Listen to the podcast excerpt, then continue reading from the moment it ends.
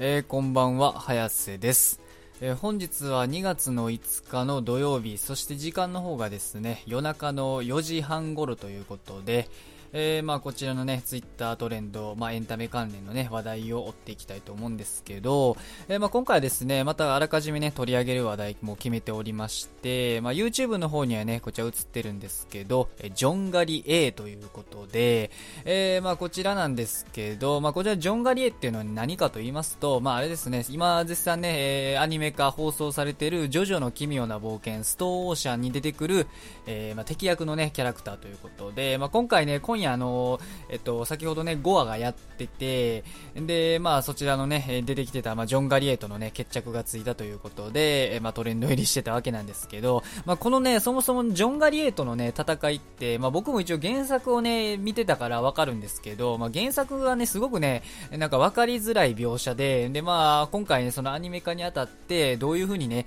え、しっかり可視化されて見やすくなるのかっていうのがね、結構見どころやったんですけど、んまあ、あれですよね、ジョン・ガリエ、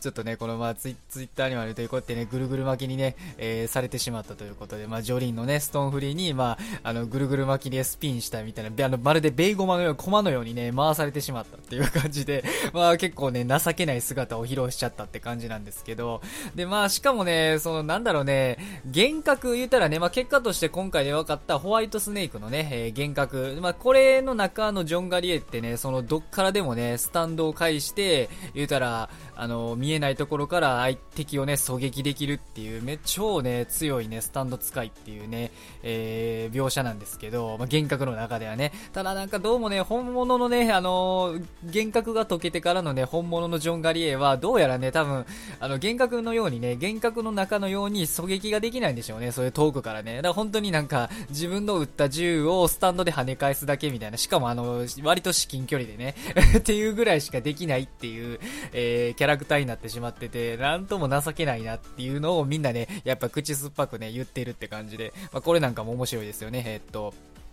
アニメで3話かけて戦ったラスボス以外の敵、バニラアイス、チョコラータセッコ、えで、ジョンガリエ、一人だけカスがおると。ひどい言われようですけど、そうなんですよね。まあ確かに言われてみればそうなんですよね。まあバニラアイスとチョコラータとセッコに関しては、まあね、この、ね、3人、まあ、正確にこれね、あの、2回の戦いなんですけど、この3人、えー、だからバニラアイスと、えー、チョコラータ、で、そしてセッコのね、この3人は本当にね、強いスタンド使いで、それこそね、もう一歩間違えれば主人公勢はね、全滅してたんじゃないかっていうぐらいのね、強敵やったわけですよ。まあ、バニラアイスは、まあ、3部でね、めちゃめちゃ強くて、主要キャラをね、まあ、言うたら、もう2人も殺してしまったっていうね、えー、もうそういう凶悪なキャラで、で、あとチョコラータとセッコもね、え、まあ、大量虐殺を行ったりとか、あとはもう、強力無慈悲なね、スタンド能力っていう感じで、まあ本当にね、あの、強かった感じなんですけど、まあ、そのね、だ3話かけて戦った、一応ジョン・ガリエも3話かけてね、まあ一応幻覚と本物っていう違いはあるんですけど、あと結果的にはね、あの、ホワイトスネークの幻覚の中で踊らされてたっていうのも、まあ考慮しても、まあそれにしてもね、弱い、弱かったなっていうのがね、もうとにかく言われてて、うん、まあちょっとかわいそうですよね。でね、まあこれに関して思うのは、やっぱりそのジョン・ガリエがどうこうっていうのもね、当然その、あるんですけど、まあ何よりもね、僕は一番思うのは、まああのね、ホワイトスネークね、まあホワイトスネークのスタンド使い、これがね、本当に戦略がうまかったなっていう感じで、まあこれね、あのホワイトスネークの、えっと、スタンド使いね、今ちょっと名前は僕言わないようにしてるんですけど、まあ一応その原作を見てない勢にちょっと考慮して、まあ僕は一応分かってるんですけどね、誰かただまあ言わないようにしとこうかなっていう感じで、まあ、とにかくそのホワイトスネークのね、スタンド使いは、まあ、ジョータロのね、えー、どういう目的かわからないですけど、まあ、ジョータロの言ったら、スタンド能力とジョータロのその、なんだろう、人格っていうのを、記憶ってやつですかね。記憶人格を、えー、まあ、抜き取るためにね、まあ、すごいね、戦略を立ててたんだなって感じで、逆に言うと、その、本物のね、ジョンガリエ、ああいうね、弱っちいジョンガリエをうまいこと使って、その、えー、結局ね、その、なんだろう、まあ、あっこまでしてやられたっていう感じだったんで、まあ、どちらかといえば、ジョン・ガリエイとの戦いっていうよりは、そのホワイトスネークのスタンド使い、えー、こちらののね、えー、戦いやったんかなって気はしますよね。うん。まあ、うまいですよね。ちょっとね、相変わらず、うん、さすがって感じで。いやー、そうなんですよね。なんだろうね、うまいこと言ってたっていうね、幻覚の中のね、ジョン・ガリエーは、まあ、めちゃめちゃ強くって、で、本当にあの、なんだろうね、それでなんか意表をついて、まあ、あえてね、本物が弱いっていうのが逆にね、その、上太郎にとっても予想外やったっていうか、全然幻覚と話しちゃうやんみたいな。しかもそもそも幻覚の中の人物、まずね、段階があるんですよね。これ、幻覚の中のまず人物だけやと思ってたジョン・ガリエがそもそも本物やったっていうのもまずびっくりしたでしょうし、で、そのジョン・ガリエが、なんか全然なんか幻覚の中のジョン・ガリエとまた全然戦い方違うし、なんか弱、なんなら弱いやんぐらいの感じやったんで、えある意味ね、その、なんだろうね、ジョン・ガリエの、本物のジョン・ガリエの弱さをうまいことね、逆手に取った、まあ、戦略っていう風になってて、まあ、さすがなんかジョジョの奇妙な冒険っていう感じのね、えー、戦略っていう気はしますよね。うん。で、まあ、あとね、これ、その、僕はね、もう一つ思ってることがあって、まあ、実はね、その幻覚のジョン・ガリエ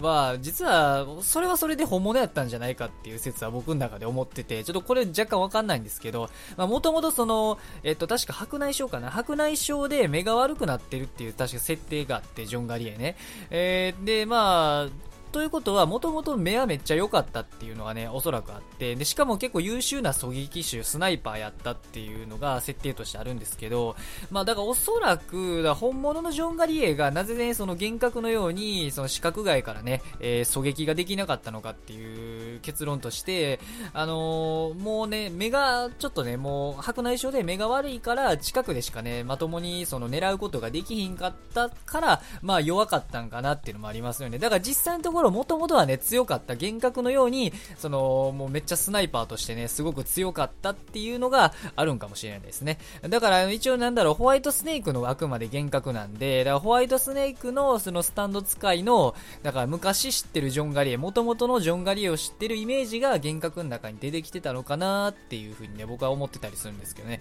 ていうかね、そう思わないとね、あまりにもその、なんだろう、あのジョン・ガリエがね、かわいそう。もうほら、もうこれ、これもね、YouTube の方で映ってますけど、もうくるくる待ってるんですよね。もうだからなんか、ねえ、うん、かわいそうじゃないですか、なんか ジョン・ガリエがね。うん、だから僕はね、その、なんだろう、白内障のせいで、まあ、あの、弱くなった、言ったハンデがあったっていう風にね、僕はそういう風に思うことにしておきます。はい。皆さんはね、えー、果たしてそのジョン・ガリエは、まあ、どういう理由でね、弱かったのか、それともまあ、鼻からね、えー、弱かったのか、それともね、白内障のせいでね、まあ、目が悪くなったから弱くなったのかっていうのもね、まあ、そういう、どういうね、えー、なんだろう、僕はこう思うっていう意見がありました。で、あとは他にもね、別の考察とかがあったりとかしたら、またね、コメントの方とかにね、えー、書いていただけると嬉しいです。んで、まあまあ、そこからね、戦いは終わって、まあ、上太郎もね、まあ、ディスクで、ディスクと人格、まあ、ディスクを抜き取られて人格とね、えー、スタンド能力がまあ、奪われちゃったって感じなんですけど、まあね、その、おいおいね、その、なぜ奪われたかっていう目的は、まあ、後々ね、アニメ見ていったらね、おそらく分かっていただけるとは思うんで、まあ、そこはあえて今話さないですけど、まあ、あれですよね、えっと、なんだろう、ジョリーの声優さんね、ファイルズアイさん、えー、すごくね、うーん、やっぱ演技いいですね、うん、なんだろう、しっかりね、ジョリーンしてますよね。特にその、まあ、1話から4話まででも十分ね、思ってはいたんですけど、声はね、いいなって思ってたんですけど、やっぱりその、ジョータロが、まあ、言ったら、動かないっていうのですごい叫ぶシーンとか、本当になんか、あ、ジョリーンやったら原作をね、見てる僕からしてみると、あ、ここのジョリーンは多分こういう風に叫ぶんだろうなっていうのが、もうほぼイメージ通りなんですよね。うん。で、しかも、その、ファイルザイさんおそらく意識して演じられてると思うんですけど、その、もともとね、えー、実はあの、空城ジョリンのね、その声優っていうのは、まあ、もともとそのゲーム版とかにおいては、ずっとね、えっ、ー、と、沢城みゆきさんがね、えー、まあ、声を当ててらっしゃって、で、まあ、その沢城みゆきさんのね、え声も結構評価されてたんですよ。あ、すごくジョリンっぽくていいなっていう風に。だから、てっきりみんなは、まあ、あの、なんだろう、沢城みゆきさんが、そのままね、6部のアニメもやってくれるんか、やってほしいな、みたいなね、そういった意見はね、すごくあって、まあでも実際その、なんだろう、今までのね、アニメ化の流れからして、特にね、えっと、4部から、4部からはずっとね、その声優さんはゲーム版とは違うね、声優さんが演じられてるってことなんで、まあ6部もね、まあ結局その変更っていう風になりはしたんですけど、まあ今回のね、ファイルザイさんおそらくもともとジョジョ好きっていうのもあって、まあおそらくすごくね、沢城みゆきさんの、その空城ジョリンのね、声の当て方っていうのをかなりね、多分、あの演じる上で意識して真似されてるんかなって気はしますよね。多分ね、ファンがね、それを求めてるっていうのもね、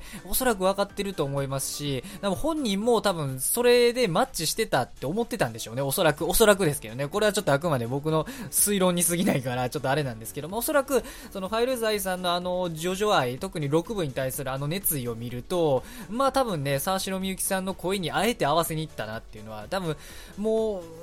本人の中でもその声のイメージが多分できちゃってたと思うから多分自分でももうそれに近づけたろうっていうね多分意気込みで演じられてるんかなって気がしてて僕はすごくねなんだろう意気込みを感じてていやだから素晴らしいなって思いましたよね。いやだからねあっこまでそのしっかり演じてくれてはったら本当にあの文句なしだなって。まあ今までのジョジョの声優さんも全員文句なしなんですけどまあ特にね、うん、やっぱジョジョ好きと公言されてるだけあってすごくね、うん、気合が違うなと、うん、覚悟がね、伝わってくるっていうね、まあ、ジョジョ風にちょっと言ってみたんですけど、すいません。まあ、それはさておき、えまあ、とにかく、うん、素晴らしいなってことで、で、まあまあ、今回もね、だから今後その、